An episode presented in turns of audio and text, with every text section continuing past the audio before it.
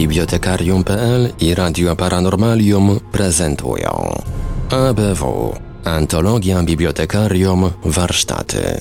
Witamy wszystkich słuchaczy Radia Paranormalium w ten ostatni piątek roku 2021. Wygląda na to, że ostatnią audycją wyemitowaną w tym roku na antenie Radia Paranormalium, ostatnią premierową audycją będzie warsztatowym bibliotekarium, czyli ABW. Antologia Bibliotekarium Warsztaty. Przy mikrofonie i za starami technicznymi audycji jak zawsze Marek Sękiewelios, a po drugiej stronie połączenia internetowo-telefonicznego są z nami jak prawie zawsze e, panowie z ABW Marek Żerkowski i Wiktor Żywikiewicz. Halo, halo Bydgoszcz. Halo, halo. Dobry wieczór wszystkim. Czołem.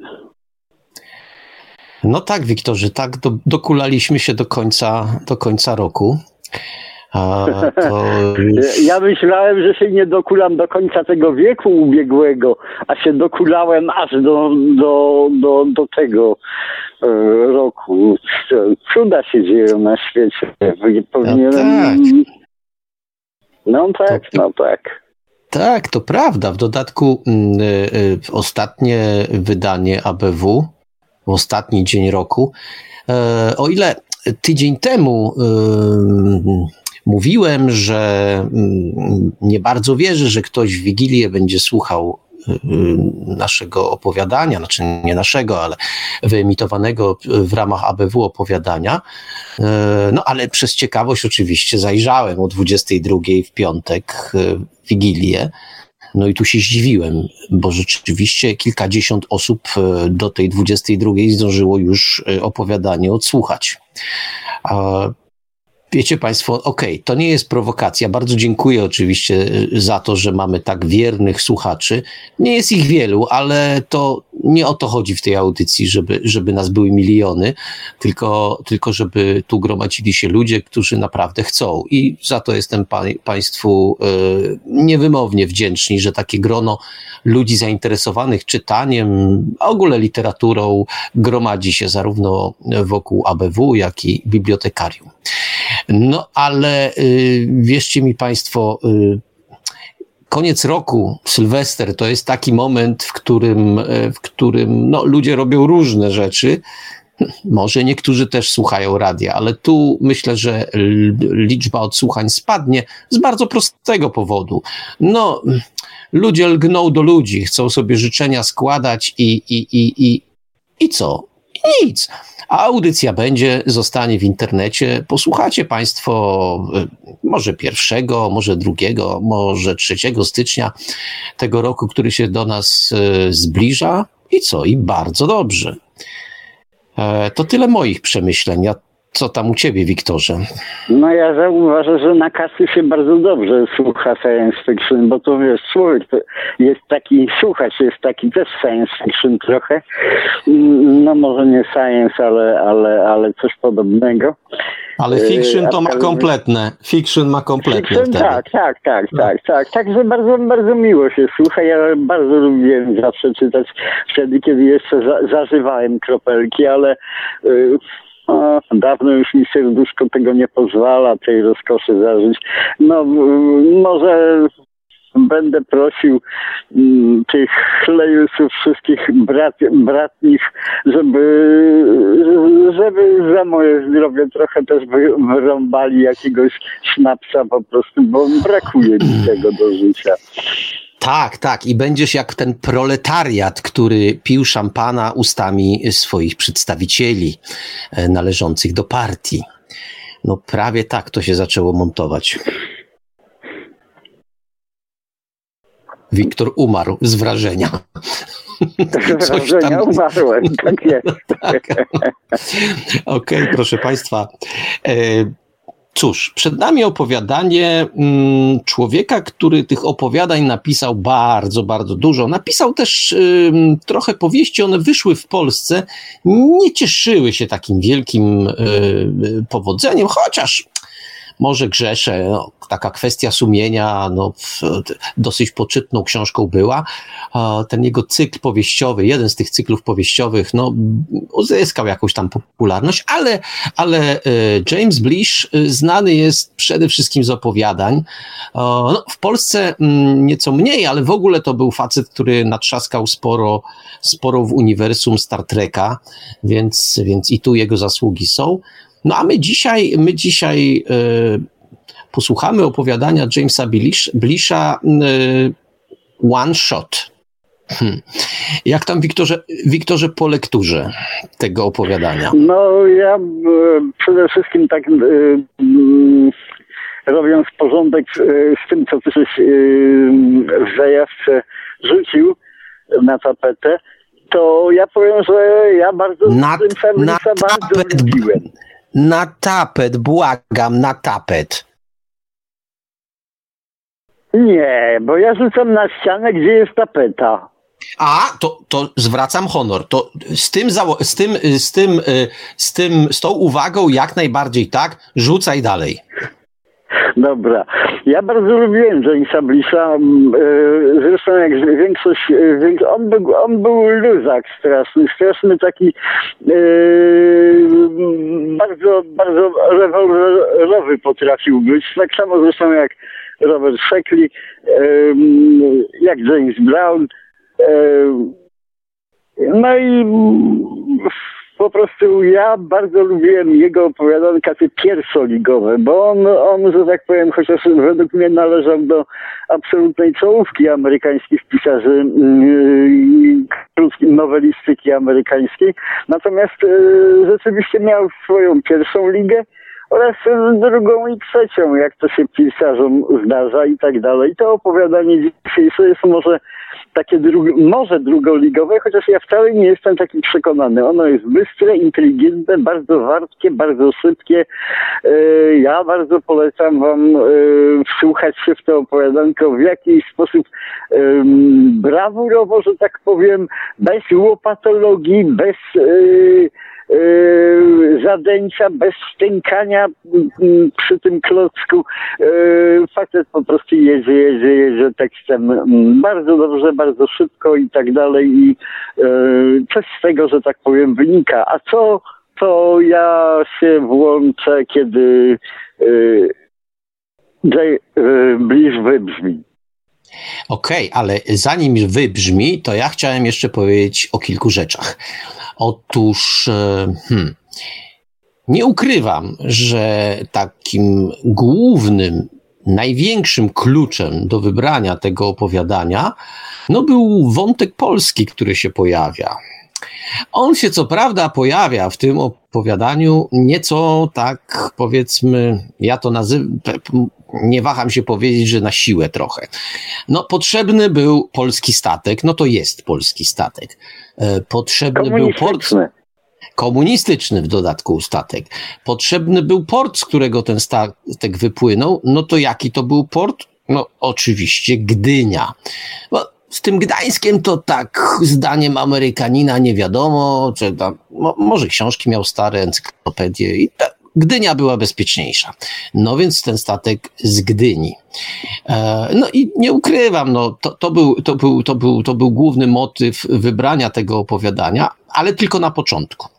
E, bo kiedy wczytałem się w ten, w ten tekst, to doszedłem do wniosku, że dwa zjawiska da się zaobserwować. Pierwsze, takie, które y, powinno być dla nas y, takim sygnałem ostrzegawczym. To znaczy, mm, e, nasi autorzy piszący do ABW oraz my sami lubimy umieszczać akcje utworów gdzieś pół biedy, jeśli gdzieś w odległej galaktyce albo dawno, dawno temu, to okej. Okay. Natomiast czasami lubimy umieszczać akcje gdzieś na antypodach, w innych krajach, no i tak to się niestety czasami kończy, tak, czasami tak się obawiam, że tak jest, że wyskakują nam takie Gdynie, e, wyskakują nam takie statki polskie, które mają oczywiście niezwykle polskie, e, niezwykle polską nazwę, e, bo ten statek nazywał się tu nic wiele nie zdradzam, nosi nazwę Ludmiła. Hmm, znam bardziej polskie imiona. A czy to jest możliwe? Oczywiście tak. No mógł być statek, który się nazywał, nazywał Ludmiła, więc wszystko jest w porządku. Granice nie zostały przekroczone, chociaż Ludmiła to by bardziej mi pasowała jednak na jakiś rosyjski może statek. No nie wiem, tak, tak sobie pomyślałem. To pierwsza. Pierwsza uwaga, żeby po prostu umieszczając akcję w jakimś innym kraju, troszkę głębiej czytać w tych słownikach, trochę bardziej przetrząsać Wikipedię. No nie wiem, co, z czego Państwo korzystacie, ale zdecydowanie głębiej, głębiej. Ja wiem, że Bliszowi nie było potrzebne e, specjalne wgłębianie się w, no tak jak powiedziałem, statek przypłynął, on by mógł przypłynąć równie dobrze z Hondurasu. I, i, i, i, co? I nic by się nie stało. E, mógł przypłynąć z Władywostoku. No, cholera wie skąd mógł. Nie, z Władywostoku to było ciężko, no bo do tego, do tego, e, do tego, do tego Nowego Jorku, tam w pobliże to byłoby marnie. No dobra, zostawmy, zostawmy tę sprawę. Ja bym w każdym razie umieszczając akcję gdzieś, gdzieś daleko uważał z tymi, z tymi szczegółami. To była, to była pierwsza refleksja, jaka mnie naszła. A druga, to chyba nazwałbym ją pozytywną. Otóż, otóż e, Bliż udowadnia, że mm, jak ktoś jest y, dobrze rozpisanym autorem, to jest w stanie napisać opowiadanie o wszystkim. No bo jak Państwo będziecie słuchać tego opowiadania, e, wgłębicie się w to, co w nim jest zawarte, to dojdziecie do wniosku, że Moglibyście takich opowiadań 10 napisać albo 15. No problem polega na tym, że ich nie napisaliście do dzisiaj, bo wydawały wam się zbyt błahe. A Bliż zrobił z tego teoretycznie błah, błahego tematu. Yy, jakiego, no to oczywiście z przyczyn oczywistych nie zdradzę, ale z takiego dosyć błahego tematu pogłębił ten temat na tyle, że nagle on się stał frapujący, bo to opowiadanie jest frapujące od pewnego momentu. Od pewnego momentu człowiek zaczyna zastanawiać się, jak to jest z tym, z tym chociażby licytowaniem w hazardzie i tak dalej, i tak dalej. Dobrze, nie, nie, nie, będę, się, nie będę się wgłębiał, bo, bo się wygadam i, i, i po co to komu. Wiktorze, słuchamy, czy jeszcze coś mówisz? Słuchamy, ja potem. James Blish, One Shot. Tłumaczenie Witold Bartkiewicz w domenie publicznej. W dniu, w którym polski frachtowiec Ludmiła podrzucił nam zgniłe jajo w porcie w Nowym Jorku, Abner Longmans, One Shot Brown był w mieście i zajmował się swymi zwykłymi interesami polegającymi na robieniu kolejnego miliona dolarów. Jak się później o tym przekonaliśmy, niemal nic innego w czasie tego konkretnego weekendu nie toczyło się dla Browna w zwyczajny sposób. Przede wszystkim zabrał ze sobą rodzinę, kompletne odejście od rutyny, odzwierciedlające bezprecedensowo legalny charakter interesów, które miał zamiar przeprowadzić. Z każdego natomiast punktu widzenia był to kiepski czas, aby w jego interesy wmieszało się CIA. Niestety jednak nikt tego wcześniej nie wytłumaczył szyprowi Ludmiły.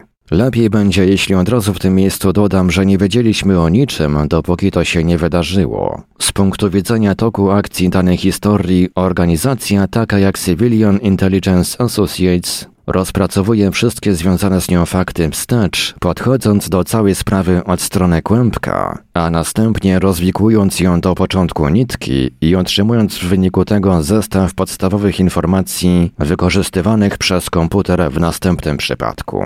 Ciężko to zrozumieć ludziom, którzy próbują na podstawie tego, co robimy, tworzyć fabuły. Szczególnie dla co bardziej leniwych okazów z tej grupy, które przychodzą do nas spodziewając się, że dostaną podane na tacy gotowe scenariusze do swoich dzieł. Ale to jest dla nas normalny sposób działania i tego nie da się zmienić. Z pewnością nikt w CIA nawet nie pomyślał o Brownie, kiedy pojawiły się pierwsze wieści. Harry Anderton, szef ochrony portu, zadzwonił do nas w piątek o 8.30, by zlecić nam zadanie zidentyfikowania problemu. I to był właśnie moment, od którego zgodnie z naszymi rejestrami weszliśmy do sprawy, ale oczywiście Anderton już przez całą poprzednią godzinę musiał słać wściekłe depesze do Waszyngtonu, żeby otrzymać zgodę na wydanie dla nas części swoich pieniędzy. Nasz status bezpieczeństwa był wtedy, podobnie jak i obecnie, CJE, czyści jak łsa. To ja byłem w głównym biurze, kiedy odezwał się telefon i miałem pewne problemy z dokładnym zrozumieniem, czego Anderton od nas chce. Pułkowniku Anderton, czy mógłby pan odrobinę zwolnić? Błagałem go. Dwie czy trzy dodatkowe sekundy nie zrobią nam większej różnicy. Przede wszystkim, w jaki sposób dowiedział się pan o tym niemiłym prezencie? Automatyczne grodzie na Ludmile były uszkodzone, wyjaśnił. Zdaje się, że to śmierdzące jajo było ukryte pomiędzy mnóstwem innych skrzyń w dennym luku awaryjnym ładowni. A co tu jest denny luk awaryjny? To włas do pozbywania się niebezpiecznego ładunku. Część dna statku otwiera się prosto na królestwo Daviego Jonesa. Standardowe rozwiązanie dla jednostek przewożących wybuchowe, radioaktywne materiały, czy też cokolwiek innego, co mogłoby nieoczekiwanie wywołać zagrożenie. W porządku, oznajmiłem. Proszę mówić dalej. No cóż, włas denny miał zamontowane urządzenie zegarowe ustawione tak, aby zrzucić to paskudztwo, kiedy statek ruszy w górę rzeki.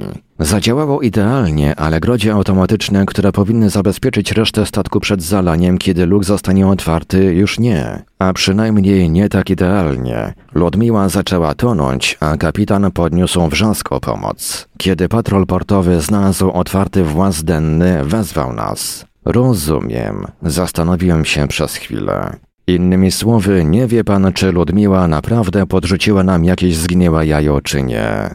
To właśnie przez cały czas próbuję panu wyjaśnić, doktorze Harris. Nie wiemy, co statek nam podrzucił i nie mamy żadnego sposobu na to, aby się tego dowiedzieć. To może być jakaś bomba albo cokolwiek innego. Przesłuchujemy obecnie każdego, kto był na pokładzie, ale jak na mojego nosa, to oni wszyscy nic nie wiedzą. Cała procedura została tak przygotowana, by działała automatycznie. W porządku, bierzemy to, powiedziałem. Macie tam na dole norków? No pewnie, ale no cóż, o nasze tyłki będziemy martwili się później. Proszę zorganizować bezpośrednią linię z pańskiej barki dla nurków tutaj do nas, tak żebyśmy mogli kierować pracami. I lepiej, jeśli pan tu przybędzie osobiście. Dobrze. Zabrzmiało to, jakby spadł mu z serca stutonowy głaz. Ludzie z rządu pokładają w CIA ogromne zaufanie, zbyt duże według mojej osobistej oceny. Pewnego dnia sprawy ułożą się tak, że nie damy sobie z nimi rady i wtedy Waszyngton będzie pluł sobie w brodę, czy też, co bardziej prawdopodobne, będą to robić jakieś kozły ofiarne za to, że nie stworzono porównywalnego departamentu rządowego. I nie było zbyt wielkich widoków na to, żeby Waszyngton to zrobił. Oficjalna linia postępowania już od lat biegła w zupełnie odmiennym kierunku. Precedensem była to organizacja Associated Universities, którą uruchomiło Brookhaven. CIA powstała w ten sam sposób, jako luźna korporacja uniwersytetów i jednostek przemysłowych, które wszystkie chciały mieć na własność Ultimaka, ale żadne z nich nie miało wystarczających pieniędzy, by sobie go kupić tylko dla siebie. Administracja Eisenhowera z całym jej naciskiem na prywatne przedsięwzięcia i związaną z nim niechęcią do otopienia funduszy federalnych w projektach o takich rozmiarach Przekształciła te dwa przykłady w całkiem solidny trend, który, jak przepowiadał sam Ultimac, nie ulegnie odwróceniu w praktycznie możliwym horyzoncie czasowym istnienia CIA.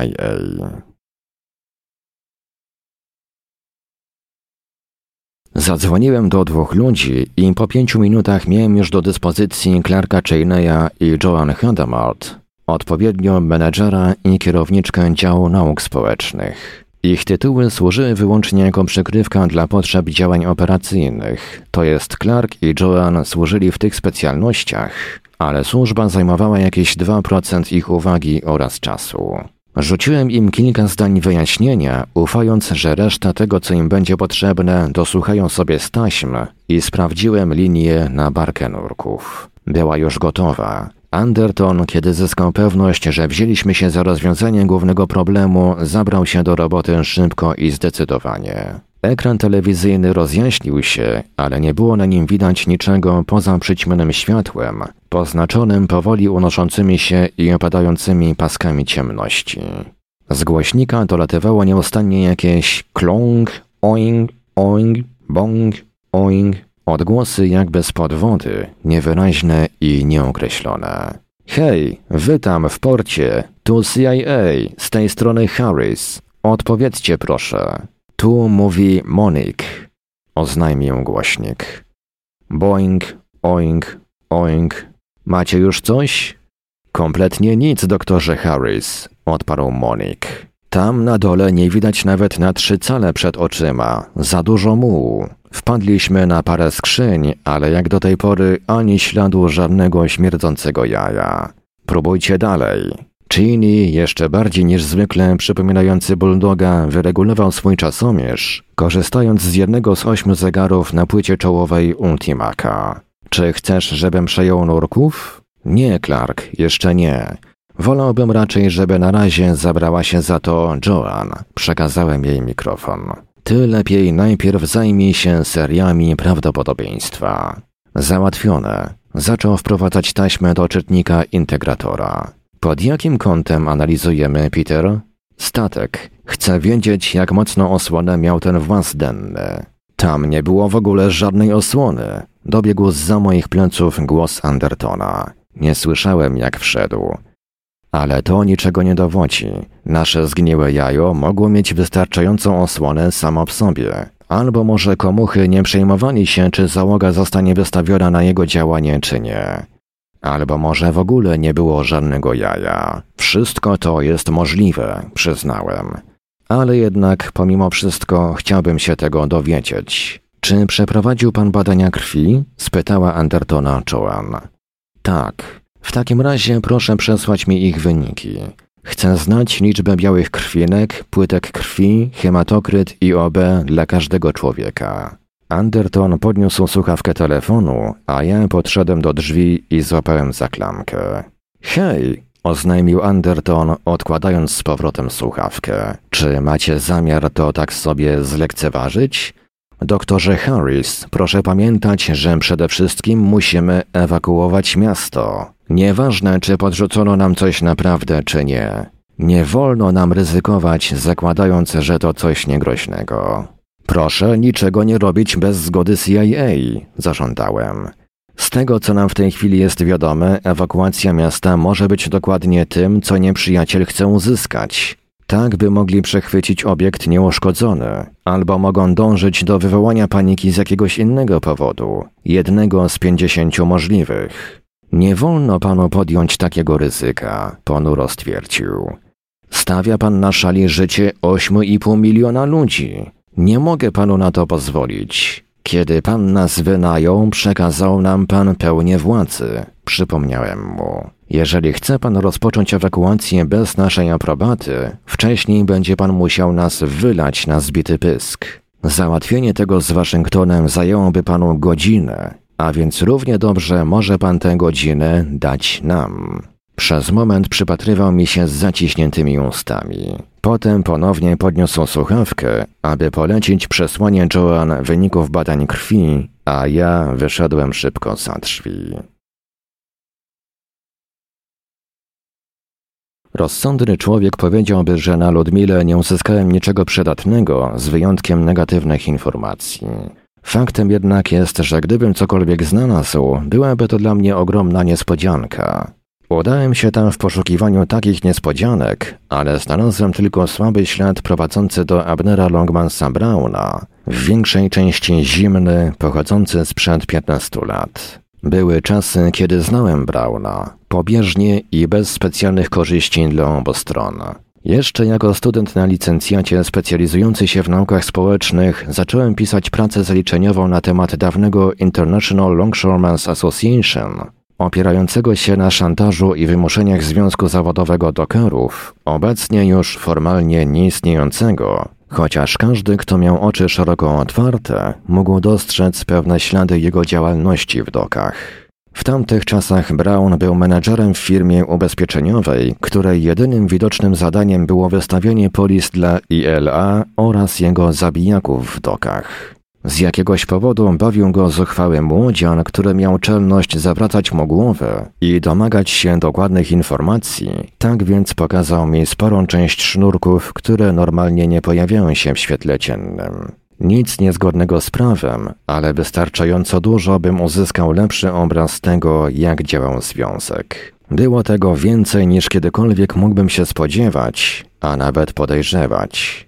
Dlatego byłem zaskoczony, słysząc czyjąś uwagę w dokach, że przez cały weekend Brown miał być w mieście. Nigdy nie przyszłoby mi do głowy, że mógłby ciągle się interesować nabrzeżami, ponieważ poświęcił sporo wysiłku, by stać się człowiekiem szanowanym w najwyższym stopniu. Ciągle był zawodowym hazardzistą i jak zeznał w zeszłym roku Komisji Śledczej Kongresu, wyciągał z tego 30 do 50 tysięcy dolarów rocznie. Ale jego hazardowe interesy nie koncentrowały się już wokół wyścigów konnych, gier liczbowych czy też szemranych umów ubezpieczeniowych. W ostatnich czasach to, czym się zajmował, nazywano inwestowaniem, w większości przypadków w nieruchomości.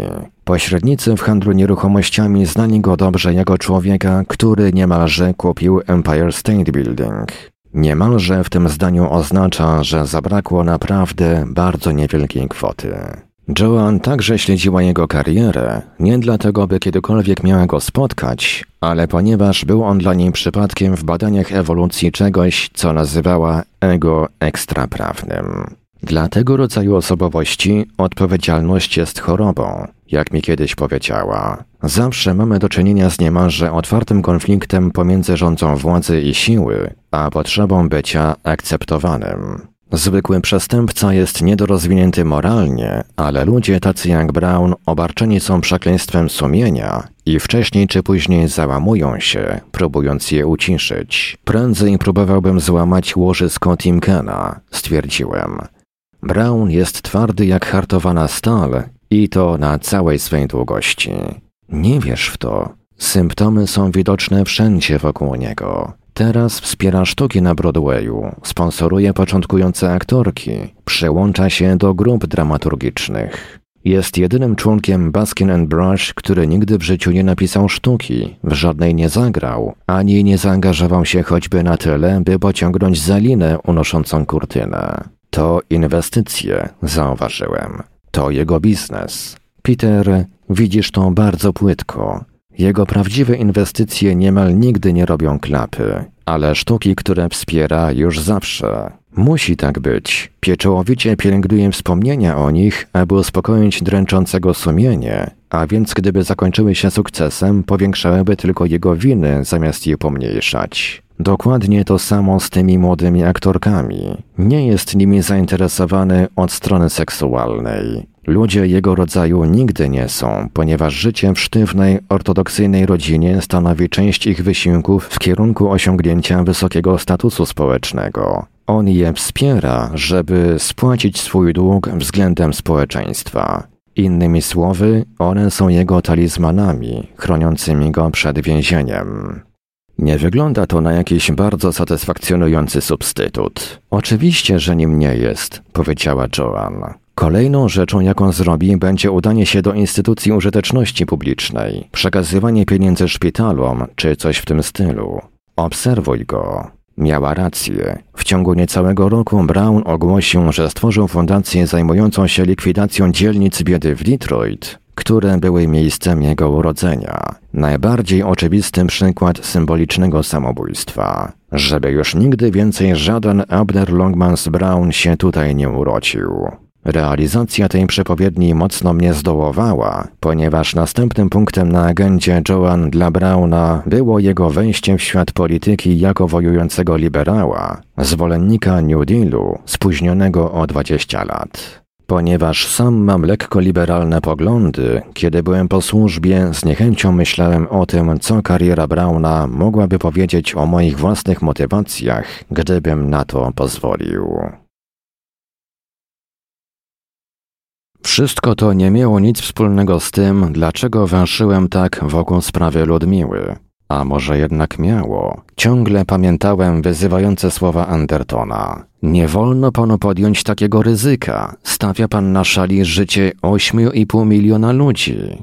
To pasowało do normalnego zakresu działalności Brauna. To prawda. Powiązania były ciągle bardzo mgliste, ale w sytuacji, kiedy każdy trop mógł być użyteczny, zadzwoniłem do niego. Rozpoznał mnie natychmiast. Jak większość słabo wykształconych, kierujących się rządzą władzy ludzi, pamięć miał niemal równie dobrą jak jakaś maszyna. Nigdy nie przysłałeś mi tej pracy, którą miałeś napisać, powiedział. Wydawało się, że głos mu się kompletnie nie zmienił, chociaż obecnie przekroczył już siedemdziesiątkę. Obiecałeś mi to. Bywa, że dzieci nie dotrzymują obietnic, pomimo tego, że powinny. Odparłem. Ale mam ciągle parę kopii i tym razem dopilnuję, żeby pan jedną z nich otrzymał. Teraz chciałbym prosić pana o inną przysługę. Coś z pańskiej działki. Sprawy CIA? Tak, nie miałem pojęcia, iż pan wie, że pracuję w CIA. Brown zachichotał. Ciągle jeszcze wiem to lub tamto, stwierdził. O co chodzi? Nie mogę panu tego powiedzieć przez telefon, ale mamy do czynienia z największą sprawą, nad jaką pracowaliśmy i uważam, że potrzebujemy eksperta. Czy mógłby pan bezzwłocznie przybyć do centrali CIA? Ta, jeśli to jest rzeczywiście coś tak wielkiego. Ale gdyby tak nie było, to ja mam tu naprawdę poważne interesy, Andy.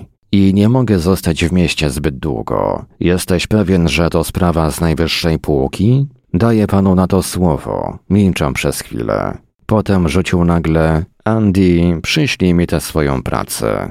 Pracę? Pewnie, ale. I wtedy zrozumiałem o co chodzi. Dałem mu słowo. Otrzyma ją pan, obiecałem. Dziękuję, panie Brown. Połączyłem się z centralą i wysłałem posłańca do mojego apartamentu, żeby odszukał jedną z tych od dawna pokrywających się kurzem teczek, z kartkami w rozmiarze legal w środku, z poleceniem, żeby popędził z nią do Brauna i to na jednej nocy. Potem ruszyłem z powrotem do biura. Atmosfera w nim wyraźnie się zmieniła. Anderton siedział za wielkim biurkiem, zaciskając pięści w napięciu. Z jego całego ciała promieniowała ledwie kontrolowana bezradność. Cheney pochylał się nad sejsmografem, echosądując po całym dnie rzeki w poszukiwaniu niechcianego prezentu. Żeby to dawało chociaż jakieś niewielkie szanse sukcesu, wiedziałem, że muszę zatrzymać pociągi Hudson and Manhattan. Łoskot wydostający się z ich tuneli zagłuszyłby każde możliwe piśnięcie echa naszego zgniłego jaja. Ruszyłeś w pogoń za wiatrakami? spytała mnie Joan, spoglądając mi badawczo w twarz. Nie do końca. Mam coś, jeśli uda mi się tylko wymyślić, co to jest takiego. Pamiętasz One Shot Browna? Tak. Co on ma z tym wszystkim wspólnego? Nic, odparłem, ale chcę go tutaj ściągnąć. Nie wydaje mi się, żebyśmy bez niego ugryźli ten problem w czasie, jaki nam pozostał. A na co nam zawodowy hazardzista przy tego rodzaju sprawie? Będzie nam się tylko plątał pod nogami. Popatrzyłem na ekran telewizyjny, który w tej chwili pokazywał czarną amorficzną masę, zbijającą się z nawet jeszcze bardziej czarnej podstawy. Czy udało wam się do czegoś dojść? Nie zrobiliśmy najmniejszego kroku naprzód, przerwał ostrym tonem Anderton. Nawet nie wiemy, czy tam coś nam podrzucono. Cała okolica usiana jest skrzyniami z ładunkiem. Harris, musi mi pan pozwolić podnieść ten alarm. Clark, jak stoimy z czasem?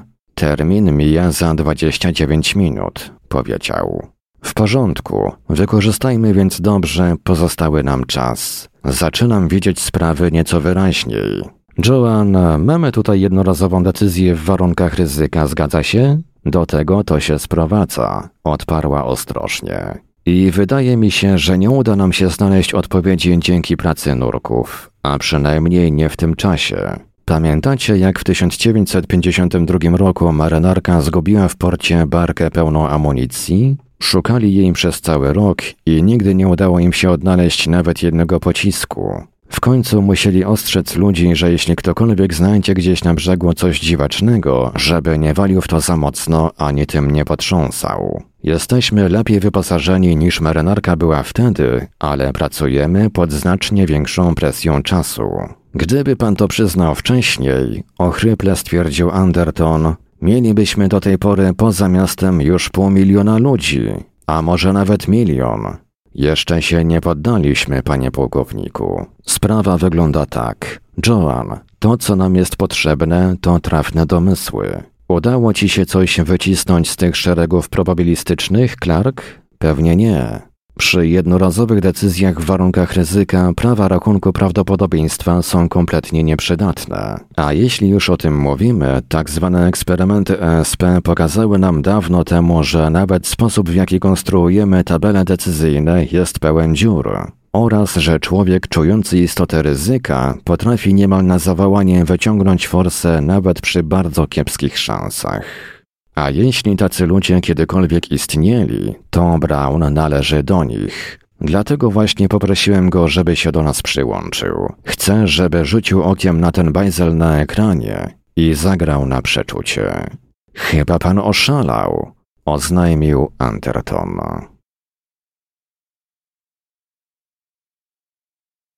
Energiczne pukanie do drzwi oszczędziło mi kłopotu udzielenia zaprzeczającej, potwierdzającej czy wymijającej odpowiedzi na tę opinię. To był Brown.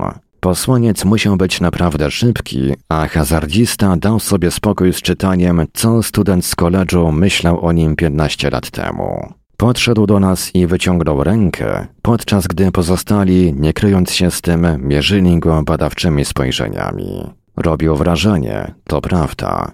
Komuś, kto go nie znał, trudno byłoby uwierzyć, że jego celem jest dążenie do uzyskania szacunku społecznego. Na oko już dawno temu go osiągnął. Wysoki, dostojny, chodził idealnie wyprostowany, sprężyście, pomimo swego wieku. Jego ubranie było tak odmienne od spodziewanego u hazardzisty, jak tylko można było to osiągnąć dzięki sztuce krawieckiej. Czarny dwurzędowy garnitur w leciutkie pionowe prążki, szary jedwabny krawat ze szpilką zakończoną malutką, ledwie widoczną perłą, czarny, elegancki kapelusz. Wszystko to idealnie dopasowane, wszystko noszone z właściwą swobodą. Można by niemalże powiedzieć z formalną swobodą. I dopiero kiedy otworzył usta, dało się poznać, że w środku tego wspaniałego ubioru siedział One-Shot Brown. Wyruszyłem tu natychmiast, jak tylko do mnie dotarł twój goniec. Przywitał się. Co jest grane, Andy? Panie Brown, to są Joan Hadamard, Clark Cheney i pułkownik Anderton. Mówię tak szybko, ponieważ teraz musimy naprawdę się śpieszyć. Polski statek zrzucił coś w porcie, nie wiemy co. Może to być jakaś diabelska bomba, albo może to być po prostu ich stare pranie. Oczywiście musimy się dowiedzieć, co to jest i chcielibyśmy, żeby pan nam to powiedział. Arystokratyczne brwi Brauna powędrowały do góry. Ja?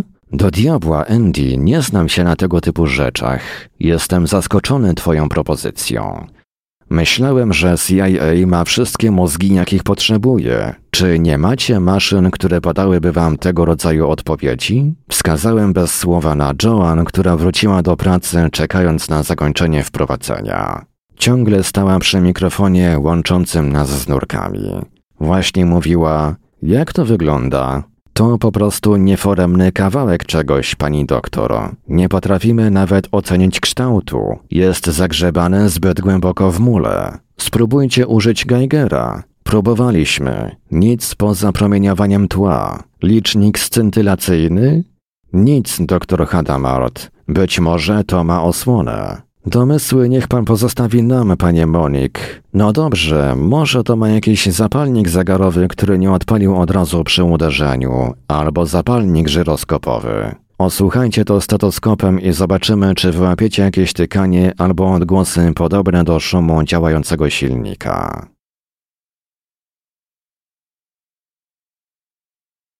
Nastąpiła chwila przerwy i zwróciłem się do Brauna. Jak pan widzi, jesteśmy w kropce.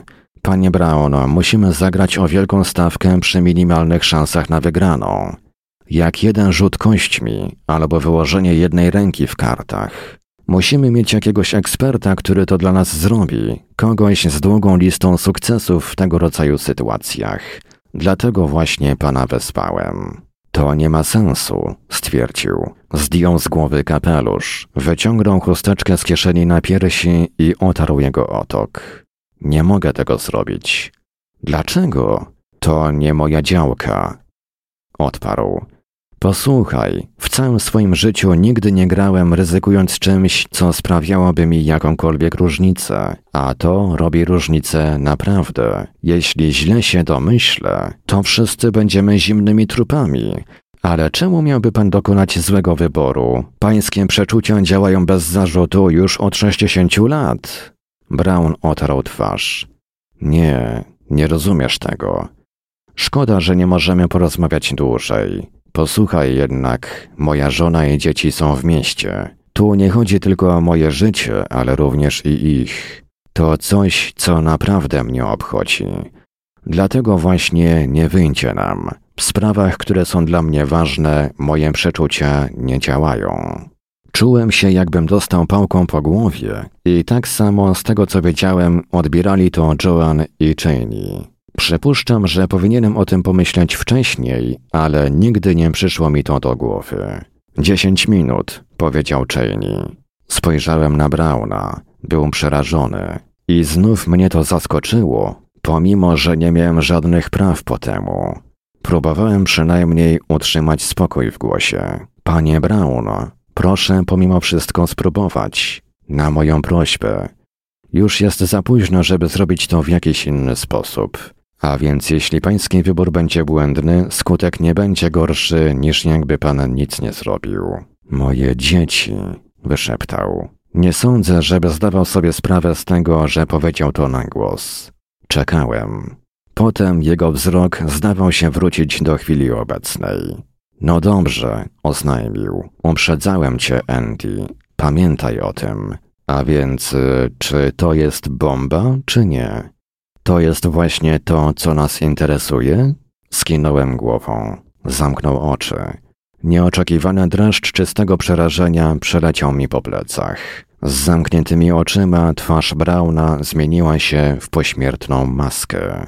Odgłosy ruchu wody i nieregularne tykanie licznika Geigera zdawały się wypływać z głośnika cztery razy głośniej niż jeszcze chwilę temu. Wydawało mi się, że słyszę nawet pisak sejsmografu, chroboczący po papierze, dopóki nie spojrzałem na przyrząd i nie zobaczyłem, że Clark wyłączył go, prawdopodobnie już dłuższy czas temu. Na czole i nad górną wargą Brauna zaczęły się tworzyć kropelki potu. Chusteczka spoczywała cały czas zmięta w jego dłoni.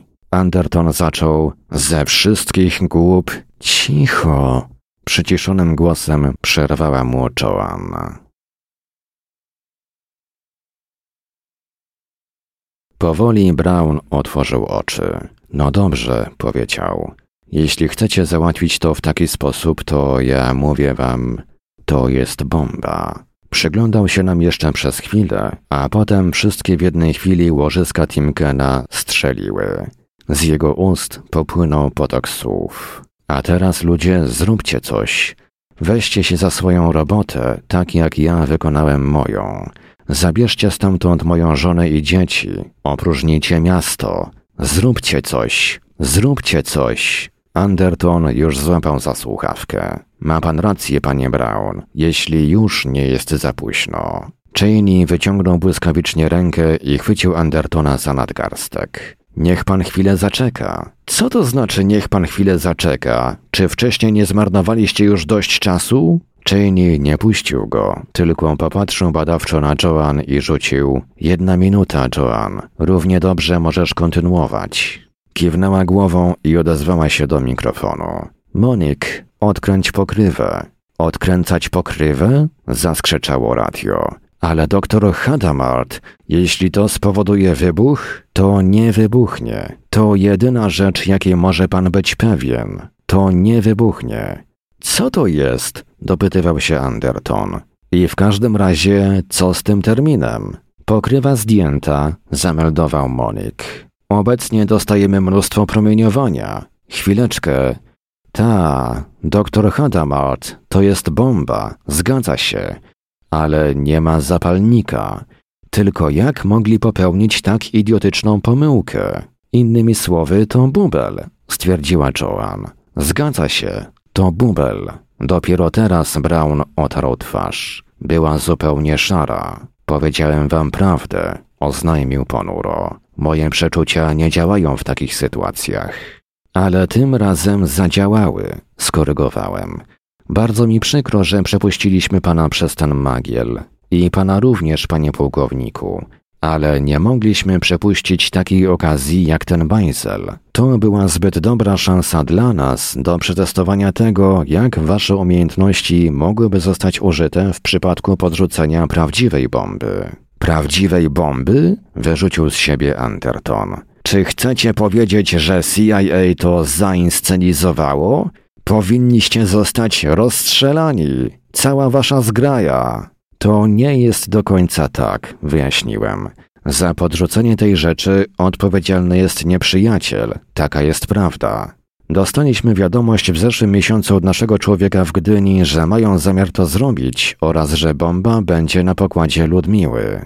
Tak jak powiedziałem, była to zbyt dobra okazja, żeby ją przepuścić. Chcieliśmy sprawdzić, jak długo zajmie nam domyślenie się prawdy o naturze bomby, której nie znaliśmy szczegółowo, kiedy zostanie tutaj podrzucona. Poleciliśmy więc naszym ludziom w Gdyni rozbrojenie tego urządzenia, kiedy już zostało ono umieszczone na statku, ale pod każdym innym względem pozostawienie go nienaruszonego. Prawdę mówiąc, jak pan widzi, pańskie przeczucie trafiło dokładnie w punkt. Nie pytaliśmy pana, czy obiekt był działającą bombą, czy nie. Spytaliśmy tylko, czy był bombą. Odpowiedział pan tak i miał pan zupełną rację.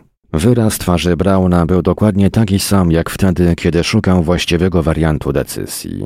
Jedyną różnicą były jego oczy. Tym razem miał je otwarte, wiedziałem więc, że utkwił je we mnie. Gdyby to było za dawnych czasów, oznajmił tonem zimnym jak lód, mógłbym spowodować wprowadzenie pomysłu pułkownika w życie. Nie lubię takich sztuczek, Andy. To było coś więcej niż tylko sztuczka, zauważył Clark. Pamięta pan chyba, panie Brown, że mieliśmy określony limit czasowy na przeprowadzenie naszego testu. Ewidentnie w przypadku prawdziwego podrzucenia jakiegoś obiektu nie mielibyśmy dowolnej ilości czasu na określenie, co w zasadzie nam podrzucono. Gdyby po upłynięciu limitu czasu nadal nie udało nam się tego określić, musielibyśmy wyrazić zgodę na ewakuację miasta z całym towarzyszącym temu ryzykiem, że robimy dokładnie to, co nieprzyjaciel chciałby, żebyśmy zrobili. A więc, a więc generalnie oblaliśmy ten test, przyznałem. Na minutę przed upłynięciem limitu czasu Joan musiała kazać nurkom odkręcić pokrywę. Przy rzeczywistym ataku wroga, gdyby bomba była prawdziwa, mogłoby to oznaczać detonację. Nie moglibyśmy tego zaryzykować. To, że zrobiliśmy to podczas testu, było przyznaniem się do porażki. Przyznaniem się, że nasze zwykłe metody tym razem nie pozwoliły nam na jego zaliczenie. A to oznacza, że jedyną osobą, która go zdała, był pan, panie Brown. Jeśli kiedykolwiek dojdzie do podrzucenia prawdziwej bomby, chcemy mieć pana tutaj jako aktywnego uczestnika naszego śledztwa. Pańska intuicja przy jednorazowych decyzjach była jedyną rzeczą, która tym razem wyciągnęła nas z kłopotów. Następnym razem może ona uratować życie ośmiu milionów ludzi. Zapadła dosyć długa cisza. Wszyscy z nas, włączając to Andertona, obserwowali w napięciu Brauna, ale z jego niewzruszonej twarzy nie dawało się wyczytać żadnych śladów toru myśli biegnących w jego głowie. Kiedy się w końcu odezwał, to, co powiedział, musiało dla Andertona zabrzmieć szaleńczo bezsensownie i być może dla Chaineya również. A dla Joan mogło to znaczyć nic więcej niż końcowa kliniczna ocena w historii przypadku.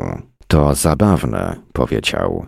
Myślałem o starcie w przyszłym roku do kongresu z mojego okręgu. Ale to może być znacznie ważniejsze. Było to, jak uważam, westchnienie człowieka pogodzonego ze sobą. Koniec.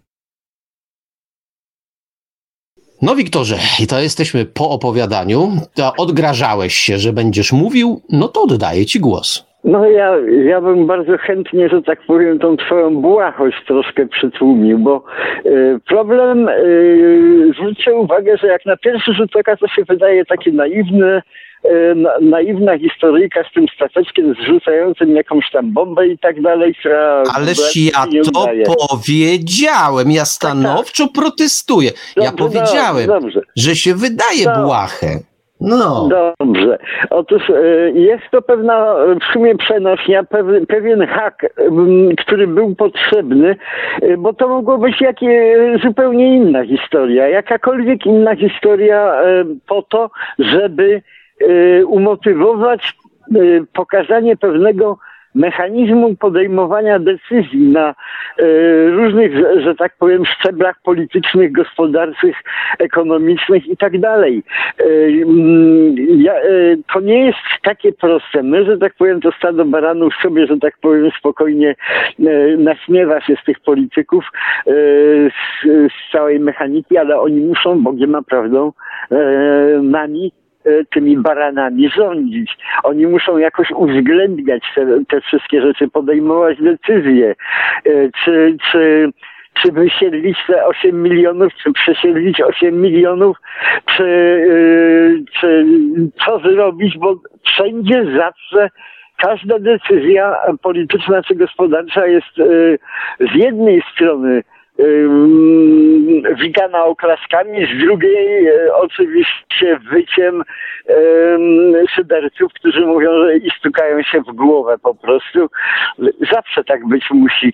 Natomiast Niestety tego, tego, e, tego my sobie bardzo często nie zdajemy sprawy. Ja pamiętam, kiedy, kiedy się COVID pojawił na świecie, to były takie dyskusje na temat Chin, jak jak oni tam pozwolili, bo akurat Chińczycy mieli jakieś tam swoje święto, jak oni pozwolili e, mm, przemieszczać się w, Chi w Chinach akurat w tym momencie co najmniej 300 milionom ludzi, że tak powiem, bo, bo, bo, bo tylu, że tak powiem, wędrowało w gościnie po prostu, no i, i rozprzestrzeniało ten cały COVID.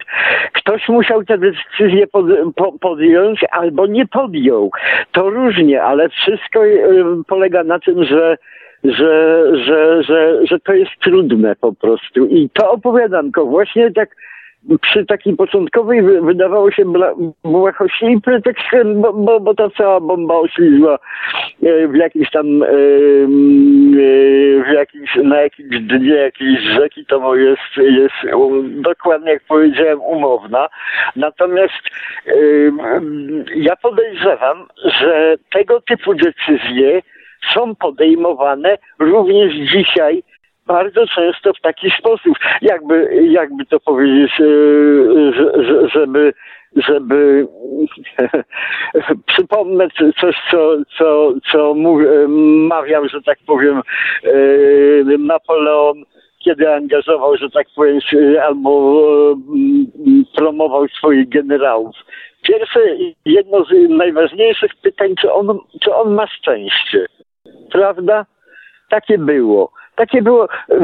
On się musiał wiedzieć, czy ten facet ma szczęście. A co to jest szczęście?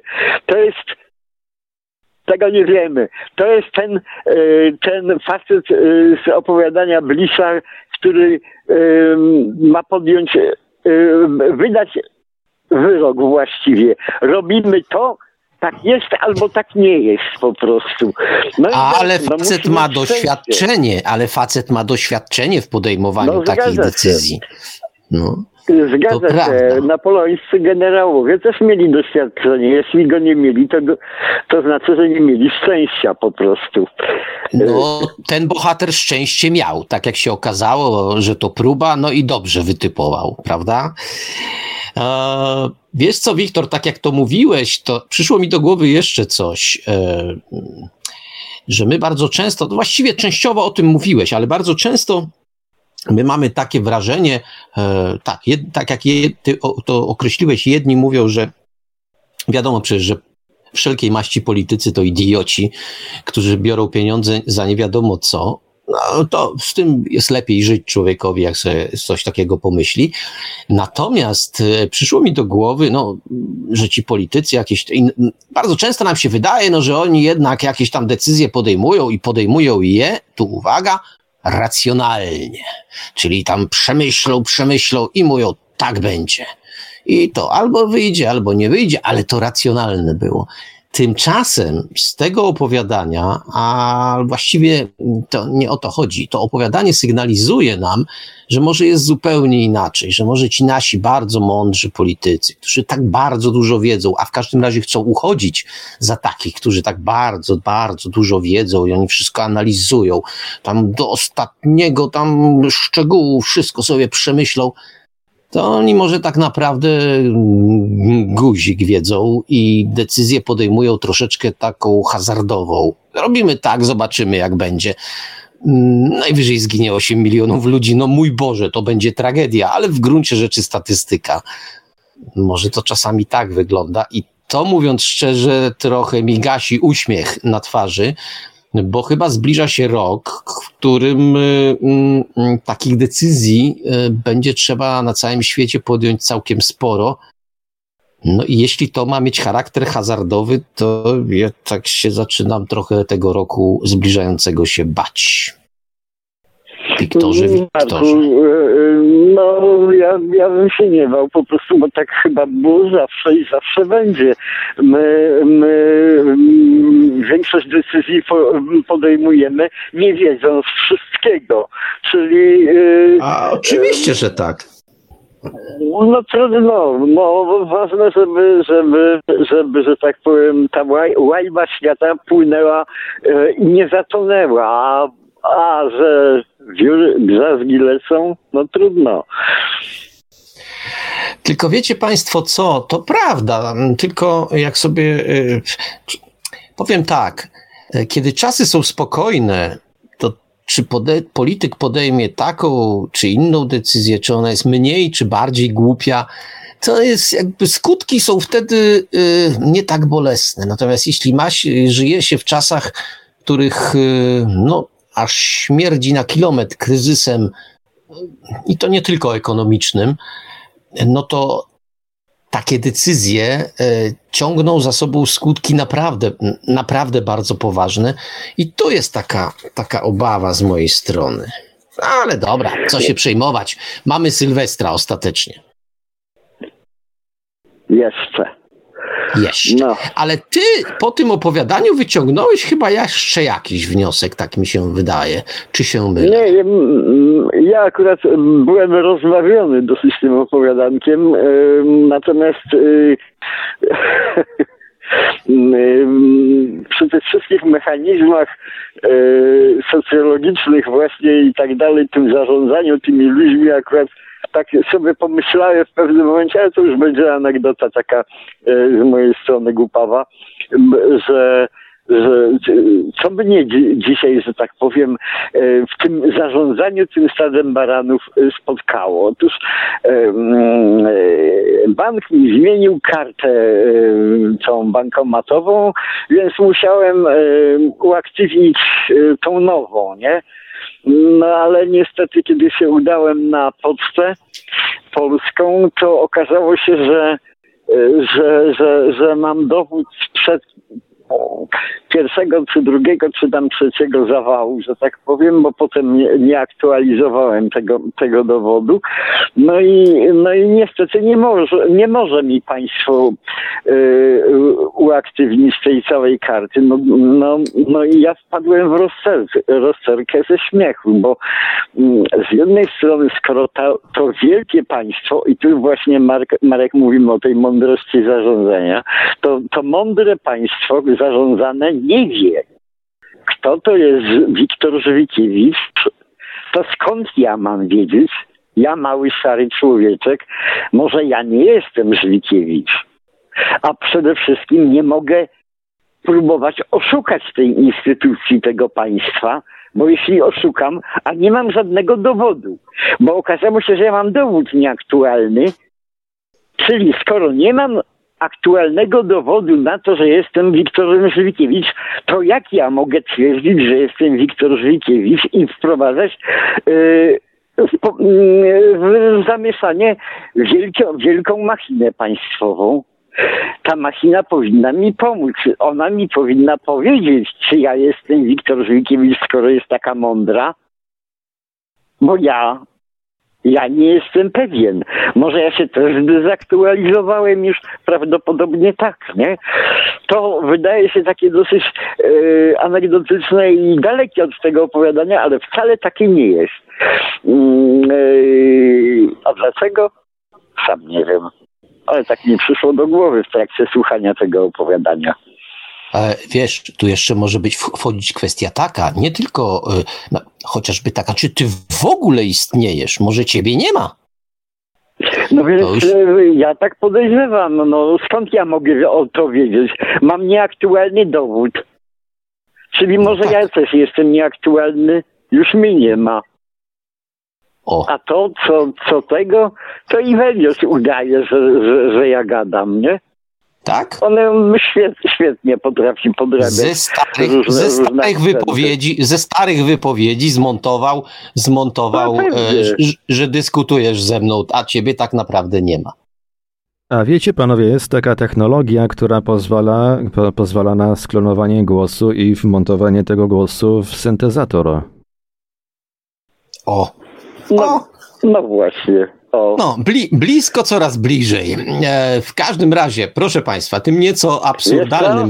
Marko, tak? nie, nie, niedługo e, tego będzie można, że tak powiem, sobie w gacie wmontować, że tak powiem, coś z jakiegoś Supermana po prostu wzięte. Nie wiem, czy chciałem. Będzie. Nie wiem, czy chciałem to słyszeć. Nie wiem, czy chciałem to słyszeć. Ja chciałem. Zakończyć, powiedzieć to, że tym nieco absurdalnym akcentem e, żegnamy się z Państwem na dzisiaj, na sylwestrową noc i noworoczną noc.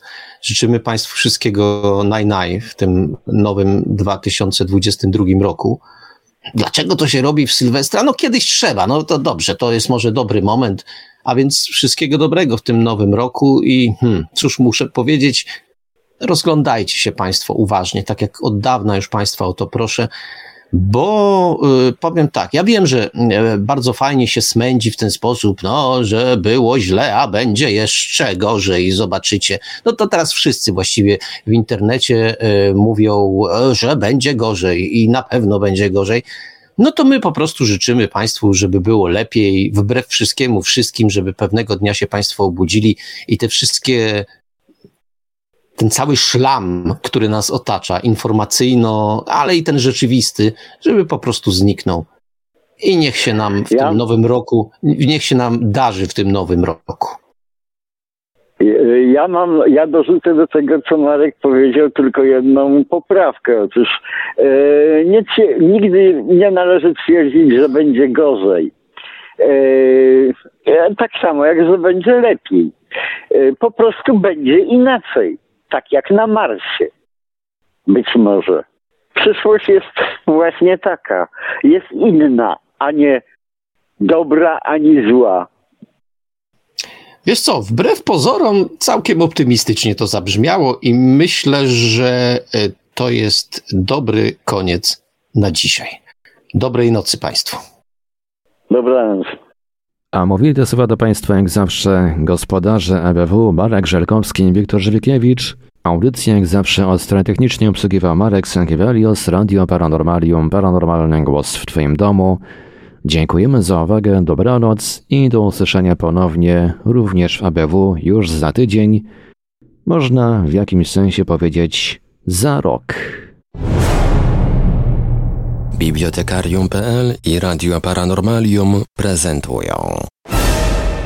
ABW Antologia Bibliotekarium Warsztaty.